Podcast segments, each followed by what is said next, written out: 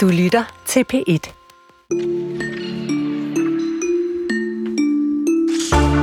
Muhammad Ali, Mike Tyson og Mikkel Kessler. Selv hvis man ikke er fan af boksning, så skal man nærmest bo under en sten for ikke at kende til boksringens store legender, og så den lidt mindre danske, det anerkender jeg. Men nu har navne som Jake Paul, Paul Logan og Tommy Fury altså boks, taget boksehandskerne på. Folk, der ellers er kendt som influencer, komikere, YouTuber eller reality-stjerner, de har nemlig indtaget den hårdt slående sportsgren, hvilket de scorer masser af omtale på. Som for eksempel her i weekenden, hvor Paul Logan vandt over MMA-kæmperen Jake Paul i en kamp, der målt i medietid har taget flere uger, og så fik YouTuberen KSI tæv af bokser- og reality-deltager Tommy Fury. Men hvad betyder det for boksesporten, at snart sagt alle nu kan blive boksestjerner? Det prøver vi at finde ud af om cirka 45 minutter. Men før det skal vi til bal på slottet. Danskerne I var i går vidne til lidt af et øh, nybrud i den danske kongefamilie. Dronning Margrethe havde inviteret 200 såkaldt almindelige unge mennesker med ind for at fejre barnebarnet prins Christian og hans 18-års fødselsdag. Det er næppe gået nogens næse forbi, men det er altså en begivenhed, der har affødt Masser af spalteplads om alt fra gæsternes makeup og påklædning til de unge sådan helt nervøse øh, holdning over for den her royale etikette og sidst men ikke mindst prins Christians tale til fødselaren i går aftes. Nu er spørgsmålet så, hvordan fødselsdagen gik og om kongefamilien ramte rigtigt i det her forsøg på at brande sig over for den øh, unge generation af danskere ved at invitere dem med til fest på slottet. Det får vi et bud på om cirka 30 minutter. Kulturen er øh, ikke på efterårsferie. Vi kører der ud af. Chris Pedersen og Linnea Albinus Lande er i studiet. En ekstern uvildig advokatundersøgelse skal undersøge forholdene på det kongelige teaters balletskole, og det skriver skolen i en pressemeddelelse her i dag. Det besluttede bestyrelsen på et ekstraordinært møde søndag formiddag på indstilling fra teaterchefen Kasper Holten. Udmeldingen den kommer efter, at politikken og andre medier den sidste uges tid har afdækket, Ja, meget kritisable forhold omkring læringsmiljøet på skolen. Først var der fokus på, hvordan mange studerende har udviklet spiseforstyrrelser, angst og depressioner efter at have gået på skolen. Og i går udkom endnu en afdækning fra politikken, som ser på, hvordan tidligere studerende, ja altså de er blevet presset til at træne med skader.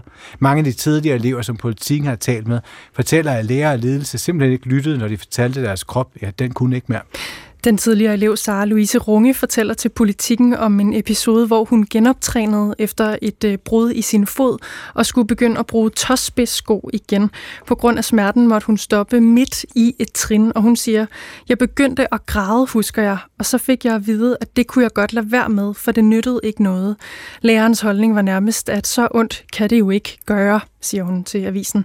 Og andre tidligere elever fortæller lignende historier om, at skolen ikke reagerede på skader, og i stedet betragtede dem som en præmis i ballettens verden, som man bare måtte øh, bide i sig.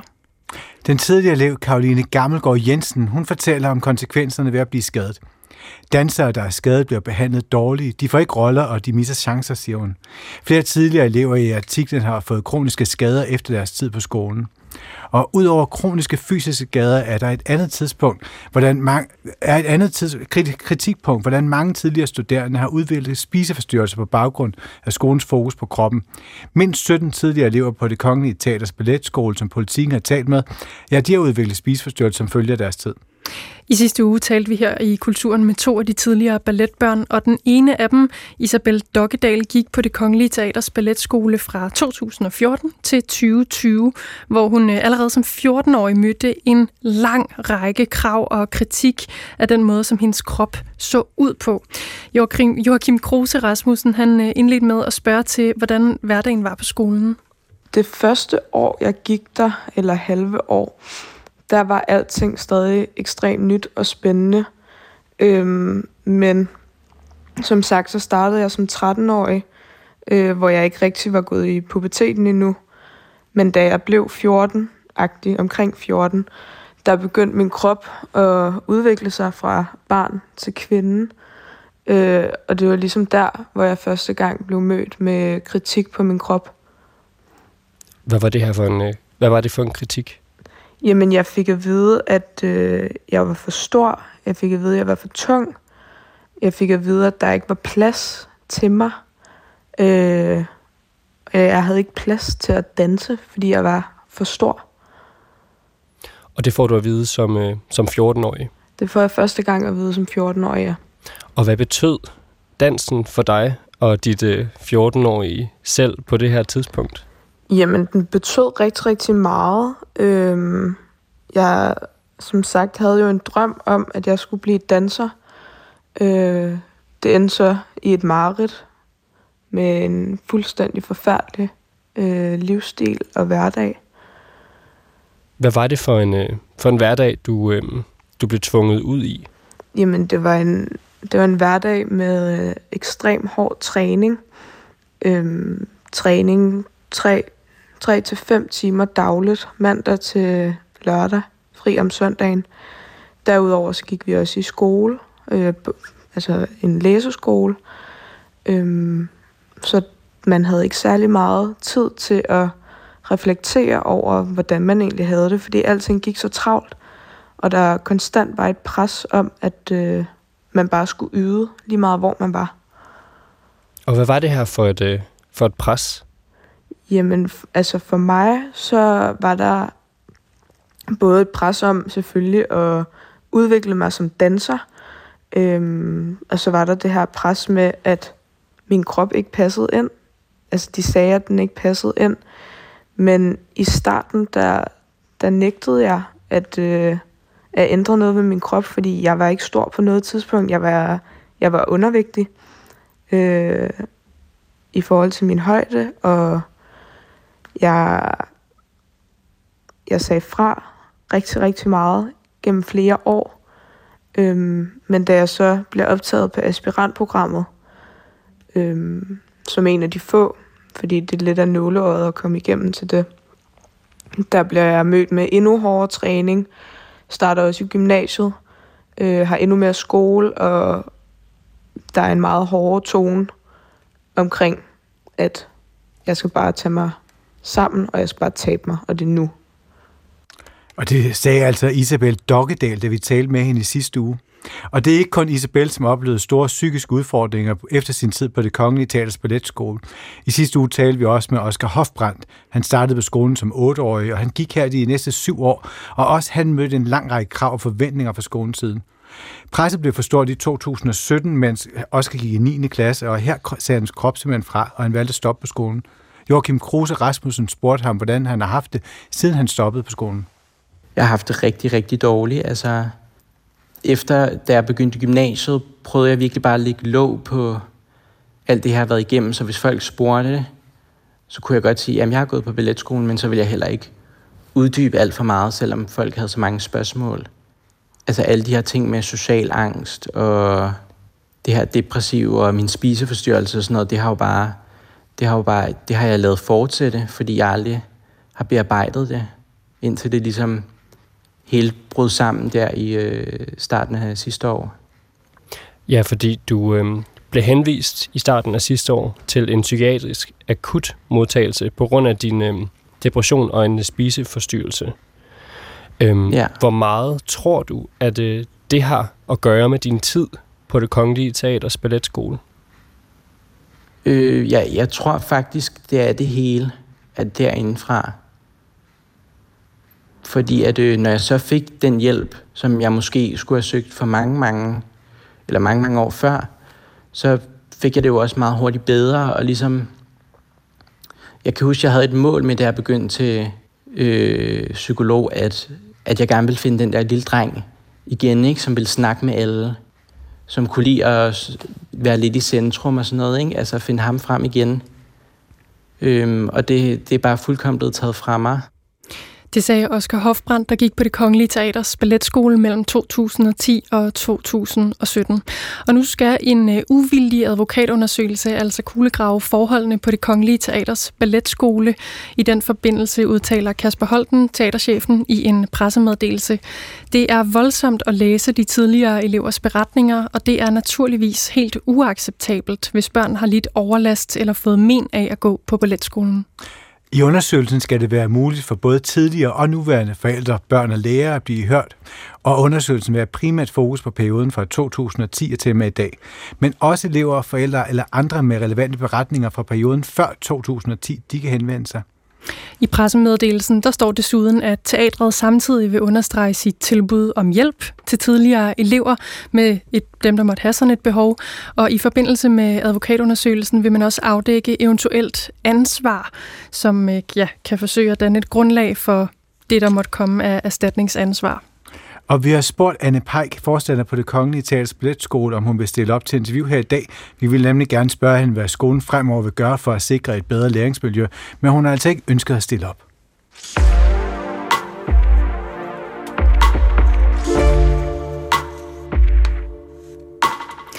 E-sport, det er de seneste år vokset til at blive en stor global sportsgren, og i weekenden blev der skrevet e-sports historie. For i Royal Arena blev den internationale Fortnite-turnering Fortnite Champion Series Global Championship nemlig for første gang nogensinde afholdt uden for USA. Her var 150 af verdens bedste Fortnite-spillere fra 22 lande samlet, og imellem dem blev der fordelt præmier for i alt øh, 28 millioner kroner. Ikke dårligt. Øh, nej. Eventet efterfølges af Counter-Strike-turneringen Blast Premier Fall Finals, der afholdes 25. og 26. november i Royal Arena. Og bag begge events, der står Fortnite-skaberne Epic Games og en danske e-sports, e-sports Blast. København bliver dermed et øh, slags globalt epicenter, kan vi vel godt kalde det, for e-sport i det her efterår, når den øh, danske hovedstad som den eneste i verden kan kalde sig vært for hele tre internationale top-events. Velkommen, Rico Corneliusen. Tak for det. Administrerende direktør i det landsdækkende forbund e-sport Danmark. Du var afsted i weekenden. Ja, det var jeg. Da der var Fortnite på programmet, det er jo også det, vi hører lidt musik fra her, hvis mm. der øh, er nogen, der undrer sig over, hvad det er for noget baggrundslyd. Hvordan var det? Jamen, det var helt fantastisk. Det er jo, øh, udover at være super velproduceret, så er det jo også vildt sjovt at være med til. Altså, det er jo en kæmpe fest, hvor at, at øh, unge og gamle med, med den samme interesse mødes om noget, som de virkelig har kært, og hvor at de jo, det kan vi jo tale meget mere om, men også kommer øh, ud af stuerne og kælderne og hjem og alt muligt, og kommer ud og mødes med ligesindede, og nogen, de måske kun har mødt online, for at se verdens bedste til det her. Mm. Det er helt vildt. Jeg kunne lige tænke mig lidt billeder på, altså ja. hvordan ser det ud, når man kommer der ind? Jeg, jeg forestiller mig, der må være rigtig mange skærme rundt omkring, men det er vel bare det, det, det mest simple. Der, hvad foregår der ellers? Ja, lige præcis det. Er det, det er sjovt, du siger det. Lige præcis det her. Der havde de valgt en altså, gigantisk skærm, der fyldte hele den ene bagvæg. altså simpelthen. Og der er jo, der er jo et eller andet med, med, øh, med Fortnite, som adskiller sig lidt fra nogle andre spil. Der er jo 100 spillere, der, øh, der spiller. Den her gang var de så peget op i 2 og 2, det vil sige 50 hold, som spiller. Så du skal ligesom prøve at følge med i 50 forskellige holds færden, og hvem er det, der ligesom er i gang med at lave noget, så det går rigtig stærkt. Altså, og, det, og på en stor skærm, der skal man danse det overblik. Skærm. Ja, og så ude i siderne, så er der så sådan en overblik over, hvem der stadig er live, og hvem der stadig er, er døde. Ikke? Uh. Så, så det kræver både noget af dem, der producerer det, men også noget af seeren at følge med, om det nu lige er det ene eller det andet hold, der er, der er på. Så, så det går stærkt, men for dem, der er derinde, er det jo ikke noget problem, fordi de kender det, og de ved, hvad de skal kigge efter, og de synes, det er fantastisk, at øh, at følge med i noget, der er så high-paced og actionfyldt, som, øh, som Fortnite er. Mm. Og det er jo sådan, altså det er en kæmpe stor øh, global sportsgren efterhånden. Mange, mange tusinder, sikkert mange millioner af mennesker og, og kroner, der er i spil. Hvor, altså, hvorfor kan sådan et lille land som Danmark få sådan en, hvad hedder det, få, få de turneringer til landet? Ja, det er virkelig, virkelig the million dollar question, eller 4 million, som der jo var i, i puljen her. Og du er her vi, for at svare. Ja, ja, ja men det, og det kan jeg også godt svare på. Vi var, vi var øh, dygtige øh, på et tidspunkt, hvor det gik rigtig, rigtig godt for e-sporten. Vi kender alle sammen Astralis. Vi ved alle sammen, hvad det er, de har udrettet. På samme tidspunkt, da de havde været i gang øh, i et års tid eller noget, der ligner, så lavede de faktisk det her blast. Det er de samme mennesker, der stod bag det. Men fandt ud af, at man kunne ikke både have et hold og en turnering, fordi der var ligesom et eller andet mismatch imellem det. Så de brød selskaberne op.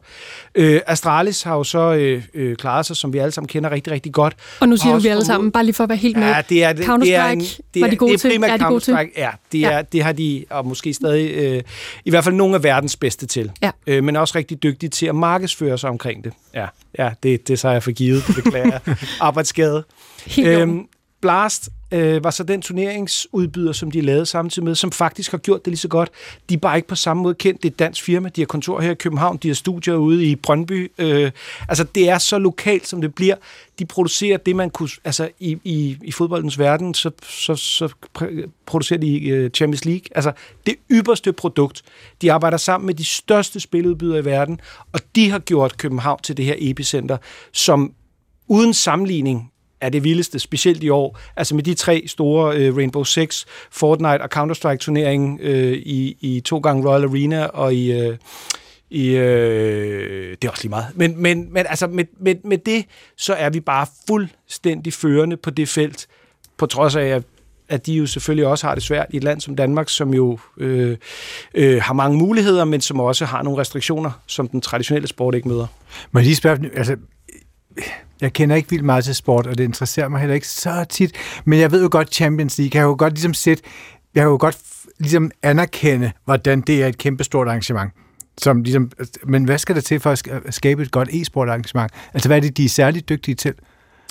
Jamen, i virkeligheden så er det alt det samme, som der skal til i en traditionel sportsgren. Alting skal jo klappe og times, og, og, og du skal have alle de største stjerner med. Du skal sørge for at have en infrastruktur rundt om eventet, som fungerer.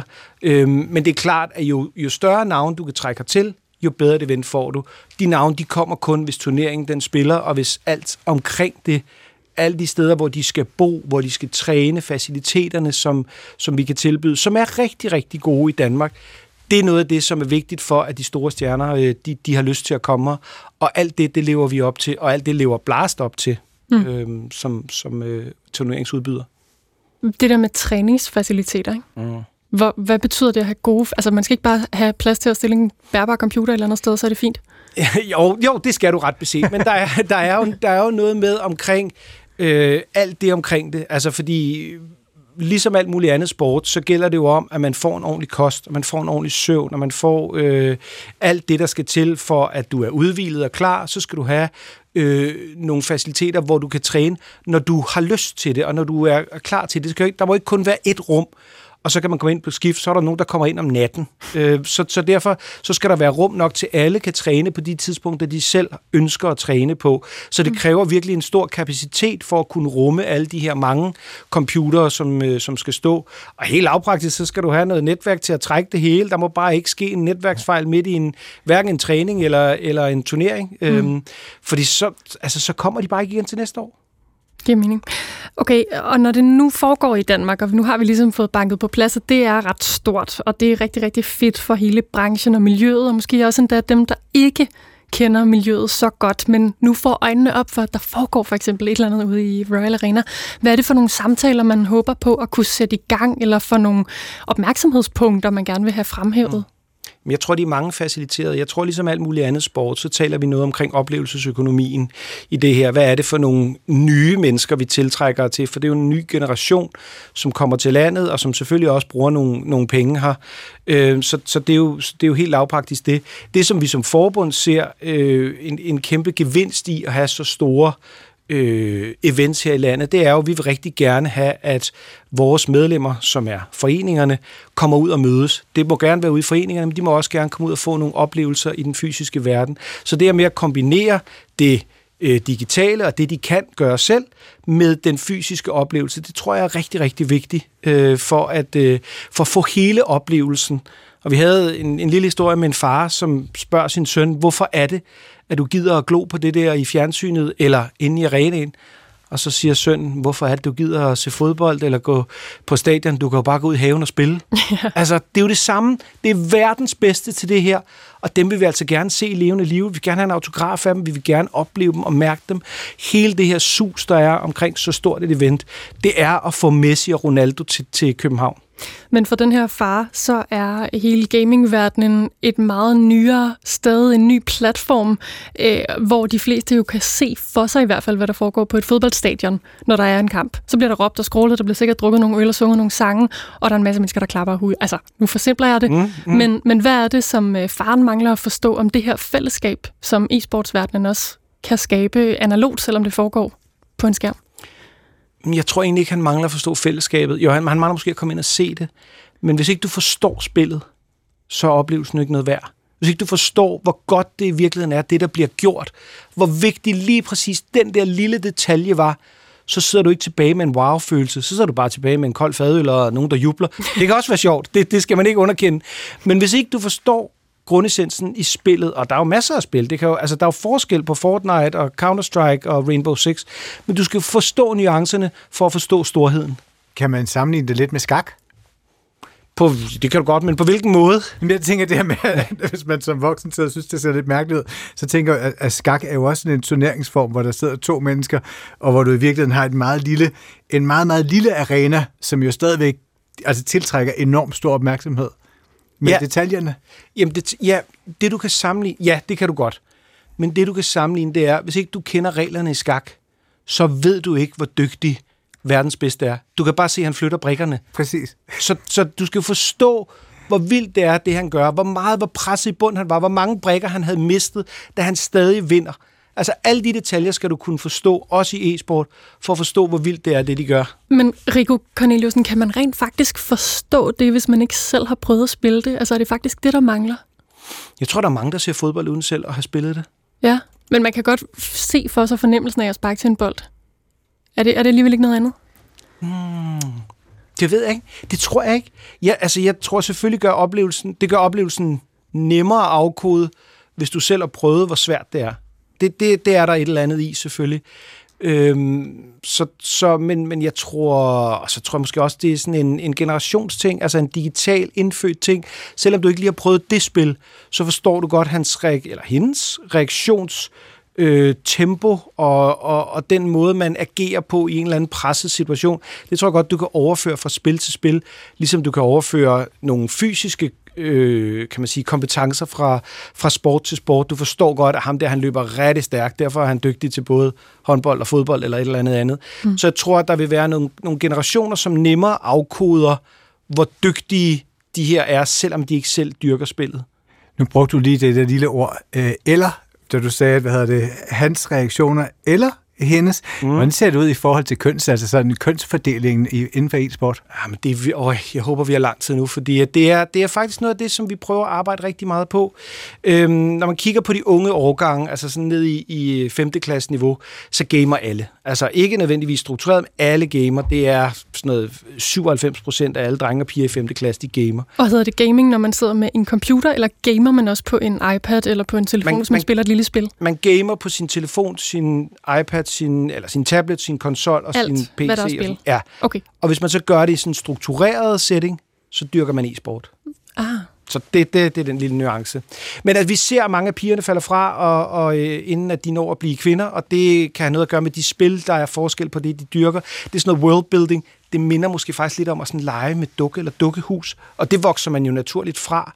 Så de kompetitive spil, dem skal man ligesom ind i på et eller andet tidspunkt som, som kvinde, og vi arbejder rigtig meget med, hvordan at flere kvinder og piger kan komme i foreningerne, fordi det er foreningslivet, som kan noget for den sunde kultur.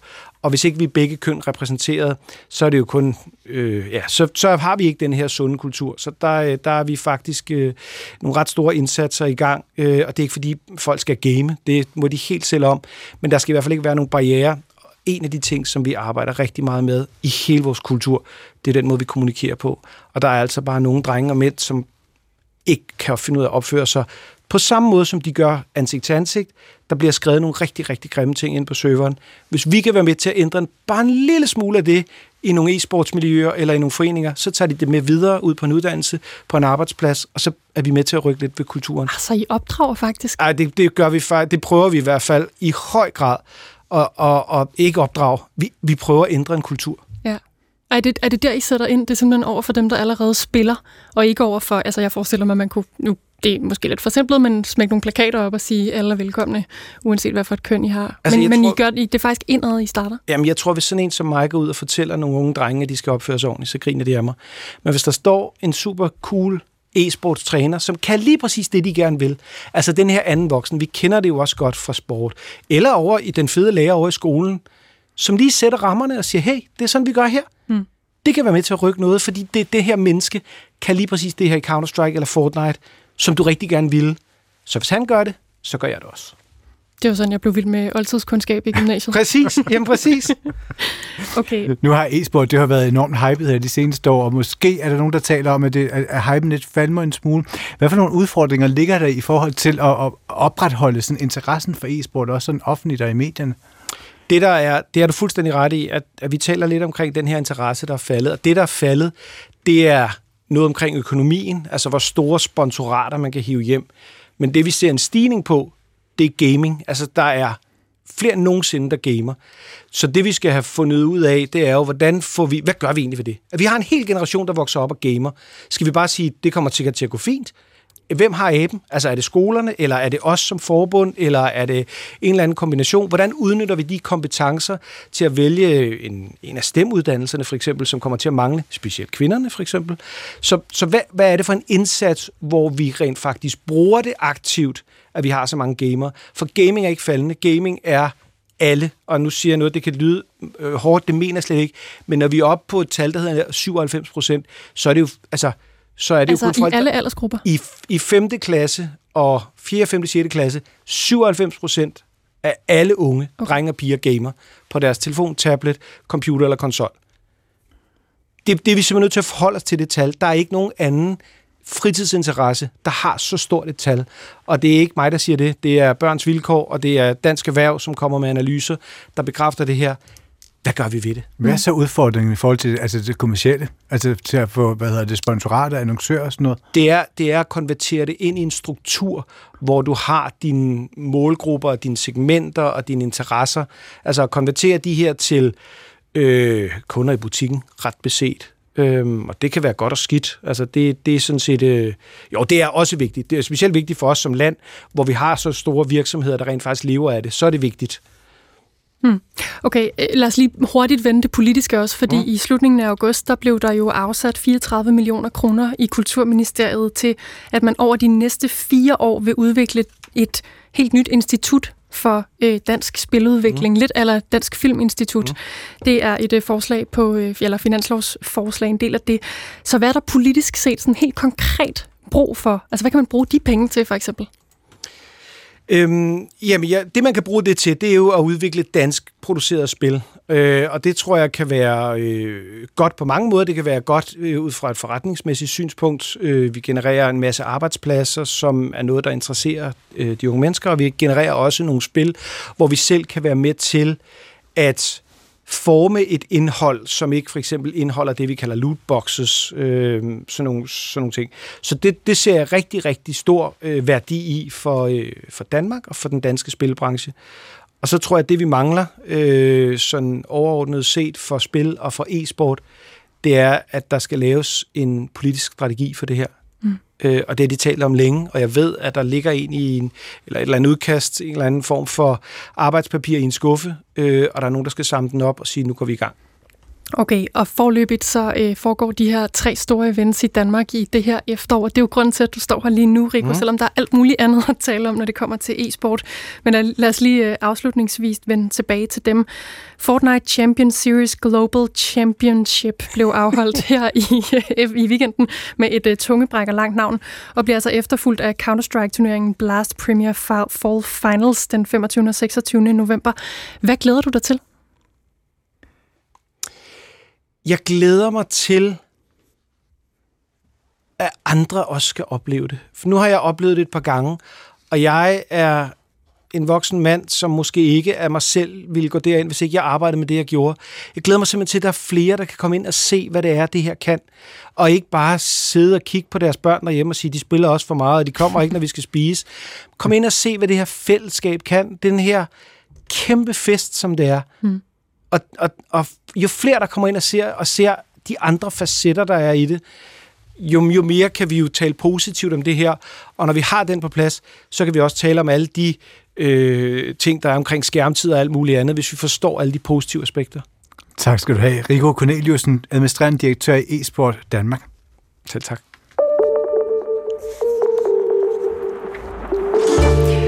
Og vi bevæger os simpelthen lige fra en type sport til noget fuldstændig andet. Det er boksning, vi taler om, øh, og når man gør det sådan overfladisk, så er det sådan nogle legender som Muhammad Ali, Mike Tyson, Floyd Mayweather og Mikkel Kessler, der er på folks læber. Det er dem, vi kender. De navne forbinder vi ret hurtigt med boksning, ikke Chris? Jo, det selv jeg kender de navne. ja, også mig. Nå, men så er der også nogle andre navne. Det er sådan noget som Jake Paul, Logan Paul, som er amerikanske influencerbrødre, KSI, som er en komiker og en rapper og en YouTuber. Altså alt på en gang. Og Tommy Fury, som er både professionel bokser, men også reality-deltagere. Og de her mennesker er en del af en tendens, og det er, at forskellige sådan YouTuber, influencer, natklubejere, reality-deltagere og alt muligt andet bliver en del af den øh, internationale boksesport og øh, genererer en hel masse omtale på det. Ja, og i lørdags, der foregik to ekstremt omtalte bokskamp. YouTuberen Paul, øh, Logan Paul, han vandt nemlig over MMA-udøveren Dylan Dance Dennis og YouTuberen KSI, han tabte til bokser og reality-deltager Tommy Fury. Og ved præsentationen af de her influencer der bliver det som tradition ellers lyder ikke opråbt, opråbt antal af tidligere sejre eller kampe. I stedet løber de ind til en forklaring af deres karriere uden for bokseringen, og her bliver KSI og hans dyre diamantbelagte tandbeskytter præsenteret, og det var her i lørdags. You're looking at a man that was just a no-name video game player 10 years ago. Now maybe the biggest name in all of England. KSI has taken this country and quite frankly, Ariel, the world by storm. And speaking of the world, guys, he is reportedly wearing the world's most expensive mouth guard. You're looking at it right over there.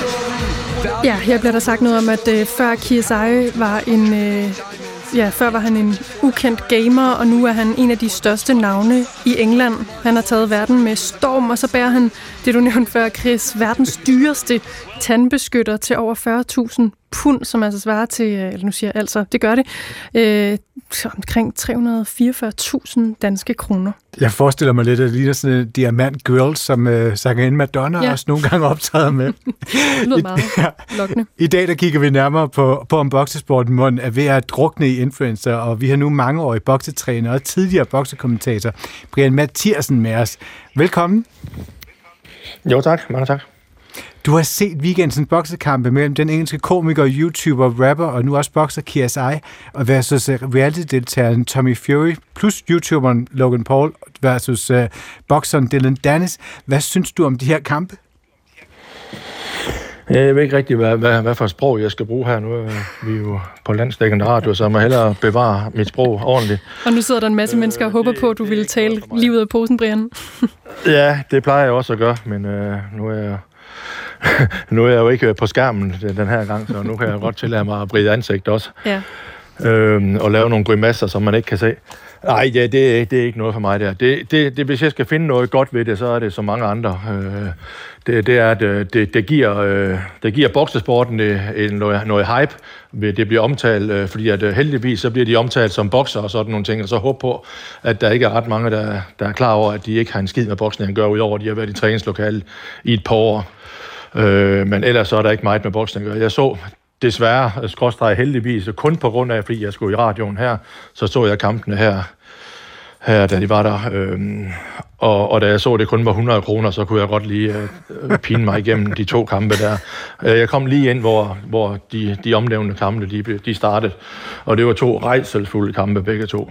Og det er for mig, som har været i boksesporten i 41 år, øh, ja, og igennem de sidste 16 år har været boksekspert kommentator, så øh, bilder jeg mig selv ind, jeg ved en del om boksning, og øh, det er ganske forfærdeligt at se, at at hvor en popularitet de her folk de får. Vi har mange verdensklasse bokser rundt omkring, som aldrig kommer i nærheden af en portion penge, der bare er en skygge af det her, og heller ikke kommer op på den store scene. Øh, og så kommer der sådan nogle, jeg vil ikke engang sige en tosser, jeg vil sige nogle kloge mennesker, fordi at det, det er jo dem, der vinder det her. Det er jo os som mennesker, der går ind og giver penge mm. for at se dem, og det er jo os, der holder dem i gang, og deres klik, og deres likes, og deres videoer. Og det er jo fuldstændig vanvittigt, hvad der er sket. Er, er det virkelig? Jeg kan huske, da, da, da, da min store idol, øh, Evander Holyfield, han, han boksede et eller andet op, opvisningskamp og blev slået ud i første omgang til et eller andet MMA. Det var simpelthen forfærdeligt. Jeg kunne lade med at skrive et opslag på min Facebook, at er vi virkelig så langt nede i boksesporten nu? Vi skal have en mand på 55 år op og bokse igen, som har nået alt og tjent milliarder. Men må jeg ikke spørge dig, fordi her for nogle år siden, der var der nogle skandaler omkring, hvad hedder det, forskellige fodboldspillere, der blev øh, øh, altså, ansat i uh, elitesportsklubber, og så viste sig slet ikke at kunne spille fodbold. Altså, nu er det jo så uh, amatørbokser, men hvad er det, der adskiller sig fra en klassisk boksekamp, når du siger, at det her det er ikke boksning? Hvad, hvor, hvor kan man se det henne? Man kan se, at de ikke er gode nok. Dem her, de har jo ikke engang haft en amatørkamp. Altså, hvis vi bare tager vores egen bokser herhjemme, øh, som jeg omtalte før, med berettiget Mikkel Kessler, som er det største navn herhjemme, øh, har nået mest nogensinde.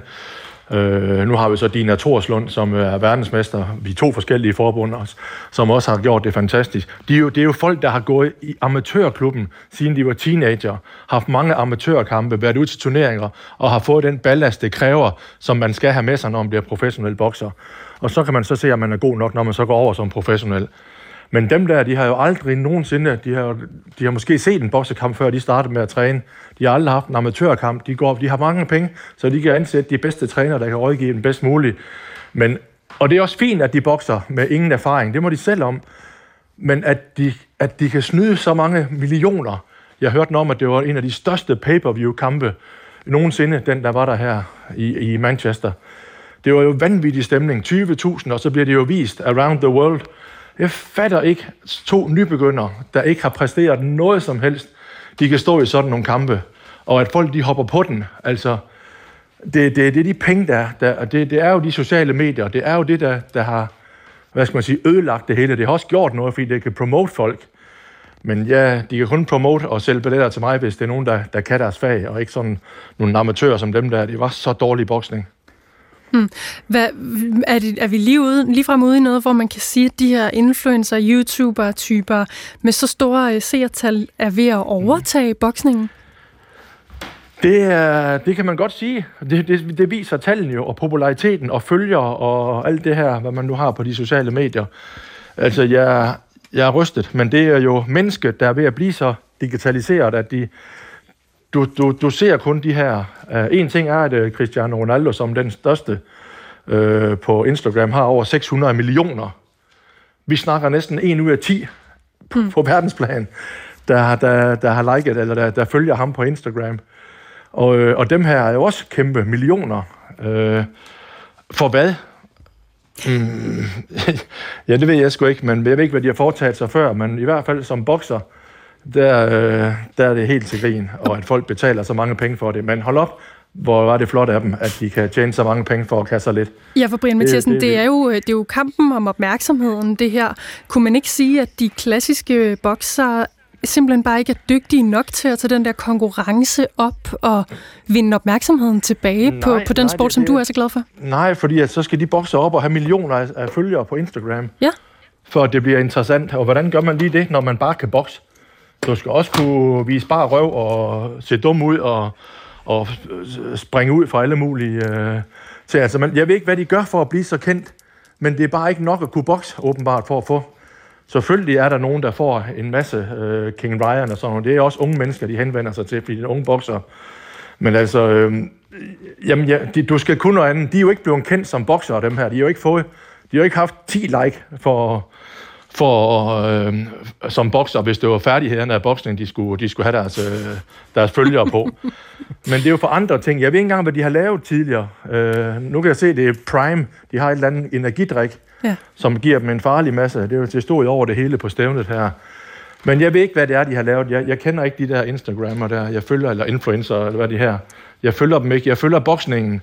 Og når jeg så skal ind og kigge på mine, mine boksebriller, så er det der ikke engang nogen, øh, der kunne komme på et stævne her hjemme i Danmark, altså med færdighederne. Det vil være en forkamp herhjemme. Vi har selv dygtige bokser. Vi har kæmpe talenter her, Jakob Bank fra Kolding, som jeg selv støtter og hjælper en gang imellem. Han vil kunne udboks både Logan Paul og hvad hans modstander og KSI. Jamen, så, og... Men lad mig så spørge dig, fordi nu spurgte jeg, spurgte lige før, det er sådan, hvad er det så, der kendetegner de klassiske bokser? Altså dermed sådan, en ting er, at man bliver gal over, hvilke typer stjerner, der rykker ind i boksringen.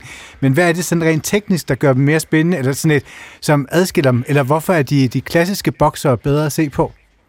Hvad kan de? Fordi at de kan bokse. Dem her, de kan ikke bokse. Altså, det, det var KSI står og hopper og danser som et eller andet jeg ved ikke, hvad det er for noget, en kanin, eller hvad det er, han ligner. Og, øh, og Tommy Fury, som kommer fra en boksefamilie, han har ikke engang værktøj til at kunne bokse ham der, selvom det er utrolig nemt. Han boksede også af pommeren til. Så fint, at han bliver kaldt for reality-stjerne også, fordi at, øh, han når aldrig øh, Tommy Fury en tiende del af, hvad hans storebror har nået, som er en af de helt store øh, legender efterhånden, øh, Tyson Fury. Men, men Tommy Fury, det er fint, han sagde endda bagefter til KSI, da han vil have en revanche mod ham. Det var jo også forkert resultat. Det var KSI, der vinder kampen. Han får den så, Tommy Fury, som var i mine øjne forkert. Og øh, om der var en revanche, så siger Tommy Fury, nej, jeg er slut med det her. Jeg giver ikke de her crossroads-kampe mere med at tage Instagram, og så nu vil han bokse rigtigt. Men han skal holde sig til de der, fordi han er ikke god nok til at blive til noget inden for professionel boks, når der kommer folk, der virkelig kan bokse. Hmm. Der, der har han ikke en chance for at komme på, på verdensplan. Brian Mathisen, hvad er din fornemmelse af boksesportens øh, udbredelse, måske ikke det helt rigtige ord, men størrelse og, og, og, og interesse i Danmark lige nu? Hvordan har den det? Ser vi det generelt? Vi, vi har nogle rigtig gode amatørbokser. Vi har også en, der skal til OL nu her, øh, øh, her næste år, og øh, det ser fint ud i amatørrækkerne, og vi har også nogle profbokser, som er på vej til at blive, øh, til at blive øh, gode bokser, men kendte. Det er svært, når man ikke har landsdækkende tv, når det er på kanaler som Pluto og Sport 4, med, med alt respekt. Nej, uh, Sport Live her den.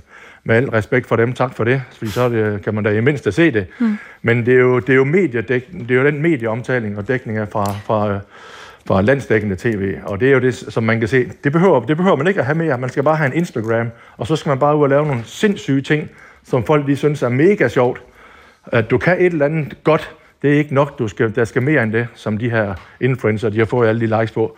Vanvittigt på deres boksebaggrund, at de kan tjene hundredvis af millioner på den kamp der. Ja, men Ej, kunne man så egentlig ikke sige, at uh, den, det du, altså den der opmærksomhed, man godt kunne savne lidt, som i hvert fald for dig at se i Danmark på boksning, også fra mediernes side, at man viser boksning i fjernsynet, at det ikke kunne blive uh, hjulpet lidt på vej af influencer, dem du er så irriteret på, men som kan være med til faktisk at, at fremhæve og promovere sporten? Det er jo det, som jeg sagde indledningsvis også, at det er, at det giver noget hype øh, omkring boksning, og, og folk kommer til at snakke om boksning igen. Har du set, har du set? Og pissefedt, at har du set det, der var to bokser. Bare de ikke... Øh, hvis folk de kender til boksning, øh, dem er der mange af herhjemme, og, øh, og de, jeg tror, de vil sige akkurat det samme som mig at det er en sørgelig baggrund, vi skal have promoveret øh, vores elskede sport øh, på grund af influencer, som ikke kan bokse. Havde det bare været nogen, der kunne bokse, så er jeg ligeglad med, hvad de laver til daglig. Men hvis de har taget sporten seriøst igennem en lang årrække og har bygget deres karriere op, det er jo vanvittigt. Altså, på den måde der, der kan, der kan, der kan alle jo mødes i en kamp, hvis bare de har følgere nok, fordi så bliver den interessant. Ja, det, og det, øh, det, det tror jeg ikke på sigt er, er godt for boksesporten, fordi det går galt jo. Altså mm. folk, der ikke kan bokse og ikke er vant til at blive slået, altså de, øh, de kan jo, det kan jo skabe et, et, et dårligt hype omkring boksningen, men, men hypen er der nu med hensyn til tilskuere, og ja, men, men det, det, det, er ikke, det er ikke min måde at, at, at, at hvad her det, træne boksning på, det er, eller at, at udøve boksning på. Mm.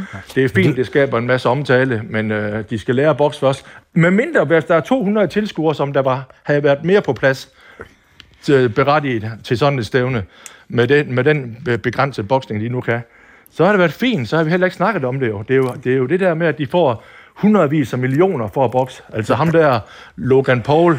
Nu bliver altså, jeg nødt ham, til han at give... mod, det er jo en afdanket MMA-kæmper. Nu bliver jeg nødt til at give dig et knockout. Og det... Men det lyder som om, at du også har lyst til at give den her tendens til knockout. Øh, mangeårig boksetræner og tidligere boksekommentator, Brian Mathisen. Mange tak, fordi du har lyst til at være med i dag. Ja, selv tak, selv tak. Du kan selv være et knockout, Chris. Ah, tak. Nå, det gik for sig med glimmer og glamour, da prins Christian i går fejrede sin 18-års fødselsdag på Christiansborg Slot. Med til den her fest var to unge fra hver af Danmarks 98 kommuner, og også fra Grønland og Færøerne, og øh, ja, en række unge kulturpersonligheder i øvrigt. Og så var der blandt andet taler fra, fra Frederik, men også fra fødselaren selv. En tale, som flere kommentatorer bliver beskrevet som værende både sårbar, personlig og ramt af en lille smule menneskelig nervøsitet. Ja, lige frem øh, et, et mesterstykke læste jeg her tidligere i dag. Folk har været helt oppe og rave over den. Lad os mm. høre et klip. Selvfølgelig vil jeg gerne være den bedst tænkelige tronarving, men jeg kommer helt sikkert til at træde ved siden af. Det bliver måske ikke med huller i strømperne på mit første officielle besøg, far. Men øh, så bliver det noget andet. Jeg kan ikke levere perfektion, for hvad er perfektion overhovedet? Men jeg kan love dedikation. Jeg vil give alt, hvad jeg har, og jeg vil lære alt, hvad jeg kan. Ja, sådan sagde han. Og nu er det dagen derpå. Christiansborg Slotsplads er blevet farvet, og tiden er kommet til, at vi evaluerer det her bal. For øh, ja, kommer det til at få nogen øh, betydning, sådan en fest her, for hele kongehuset som brand? Til at hjælpe med at svare på det har vi øh, Tine Lund Bretlau igennem. Velkommen. Tak skal du have. Direktør og partner i kommunikationsbyrået White Cloud. Hvordan er dit sådan, generelle indtryk af gårdsdagens fest? Hvordan gik det? Jamen, jeg synes, det gik rigtig godt. Jeg tror, de er meget tilfredse i kongehuset i dag. Øh, de havde lagt et, øh, slået et stort brød op i forhold til den her fejring af prins Christians 18 års fødselsdag, og jeg har øh, svært ved at sætte fingeren på noget, de ikke er lykkedes med i den, i den sammenhæng. Tine Lund Bredlauer, har du været, altså, står du til en efterfest nu? oh, det vil jeg... ved du hvad, det vil jeg ønske at gøre, for jeg øh, står på øh, det gamle kongeslot i Prag, øh, Nå, fordi okay. jeg er på ferie med familien, og jeg har prøvet at gemme mig i et hjørne, men øh, der kommer turister rendende hele tiden, ligesom mig selv. Vi skal bare lige have sat scenen, men det er jo så godt, du ja. står på et kongeslot. Hvordan var festen, hvis vi ser den øh, i, i, i lyset af tidligere reelle fejringer? Jamen, jeg synes, den var meget anderledes. Altså, de har jo, det er jo virkelig et nybrud i kongehuset, det her med, at de øh, har inviteret almindelige borgere indenfor. Det er jo ikke noget, man normalt ser ud over øh, kulturpersonligheder af helt særlige øh, kaliber. Det er normalt dem, der får lov at komme med. Øh, men jeg synes, det helt særlige her er, at øh, normalt, når vi møder også almindelige borgere, vi møder kongefamilien, så er det fordi, at de stiger ned og kommer ud til os, for eksempel i forbindelse med Royal Run, som jo også er en meget folkelig begivenhed, og som også har været en del af fornyelsen af kongehuset de senere år. Men nu er det altså også at de almindelige borgere, der får lov til at komme op til kongehuset, komme ind i deres gemakker, og det synes jeg er noget, noget helt nyt, og jeg synes, det er tæt på at være sådan en brandingmæssig genistreg. Hmm.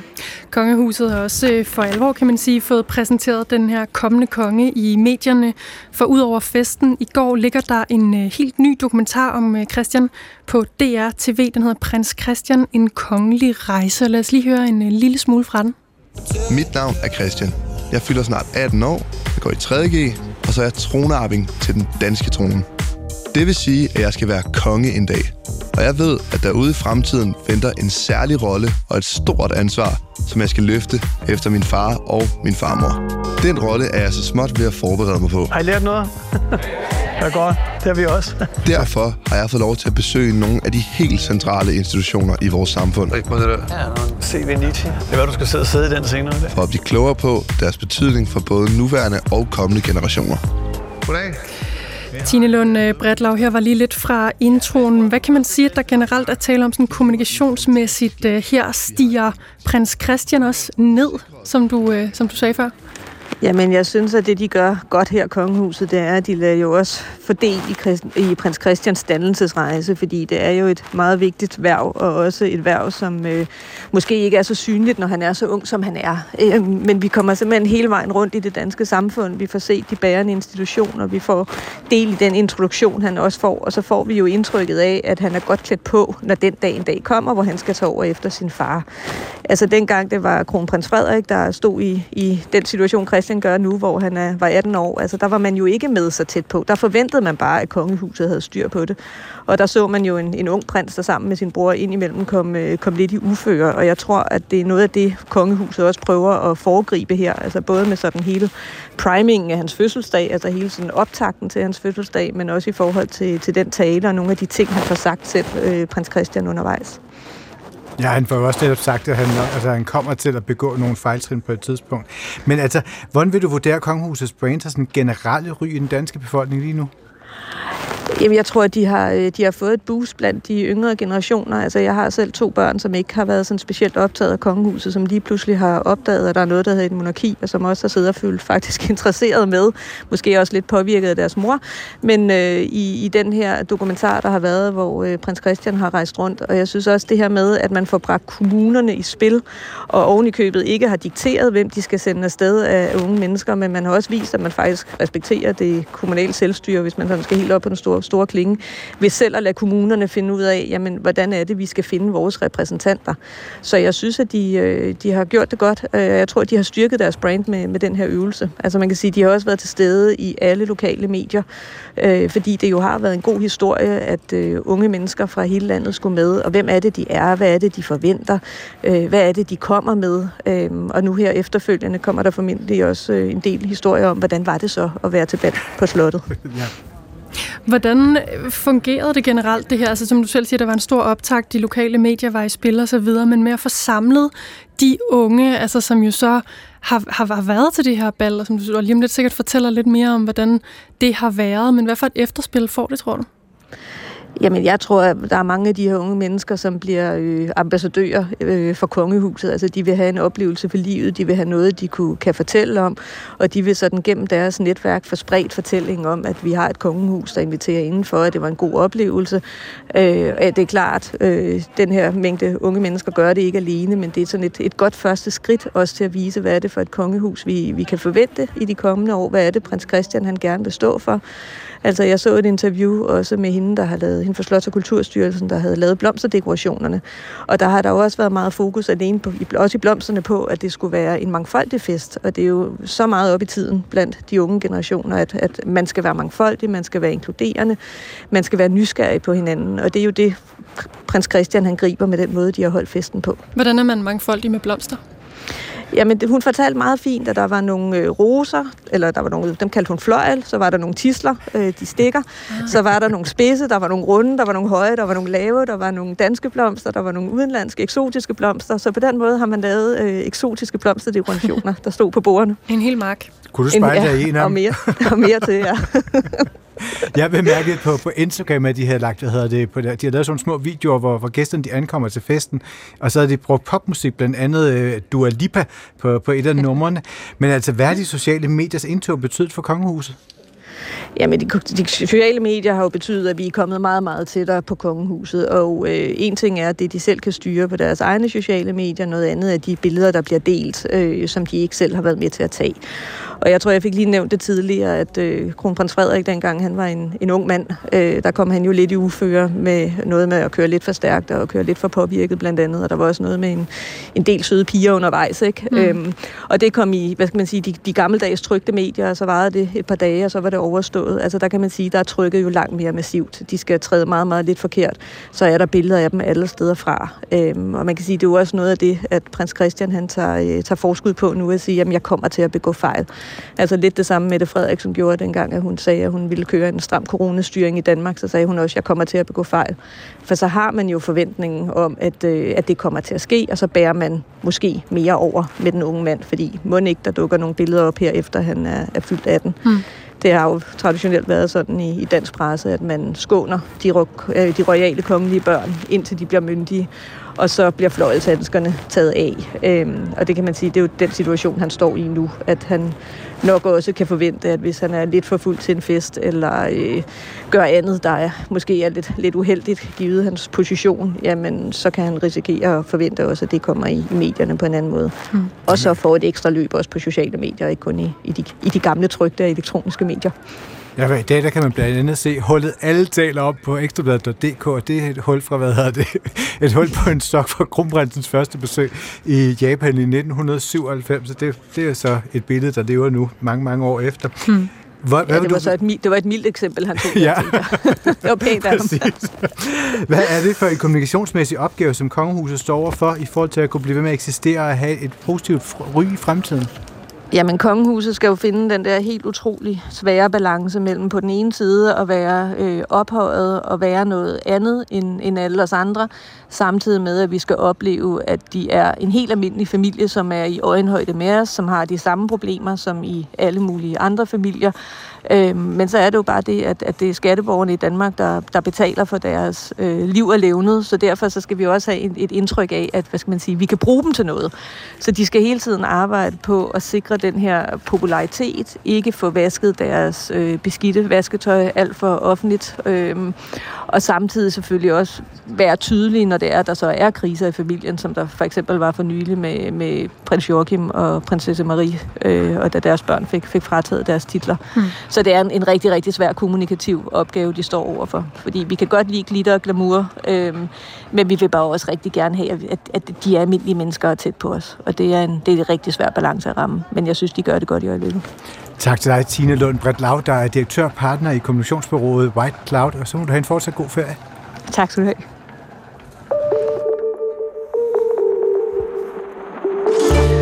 Den palæstinensiske islamiske militante gruppe Hamas angreb som bekendt den 7. oktober musikfestivalen Supernova i Israel, hvor mindst 260 mennesker blev dræbt og flere blev taget som gisler. Og nu, omkring halvanden uge efter det her angreb, har den israelske filmproducent Yariv Moser meldt ud, at angrebet vil blive fortalt i en dokumentarfilm.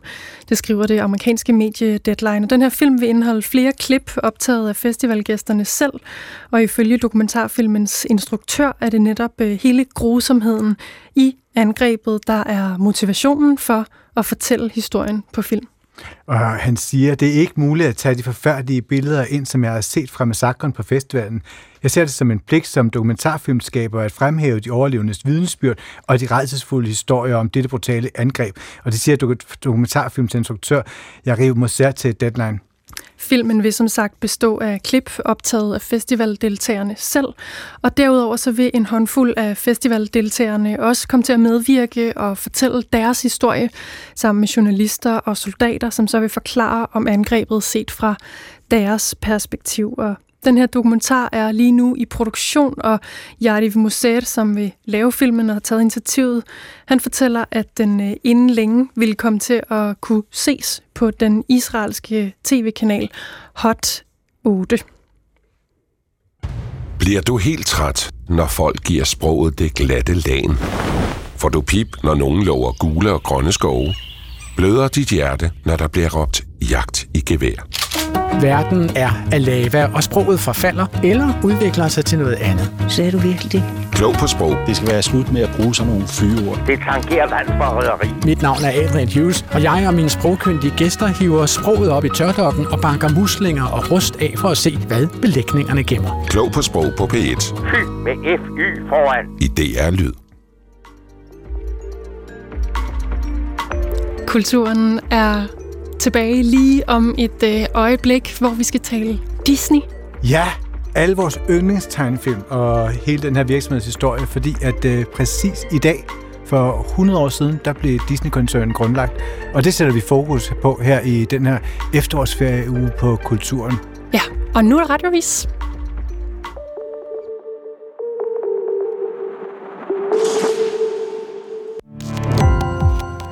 Gå på opdagelse i alle DR's podcast og radioprogrammer. I appen DR Lyd.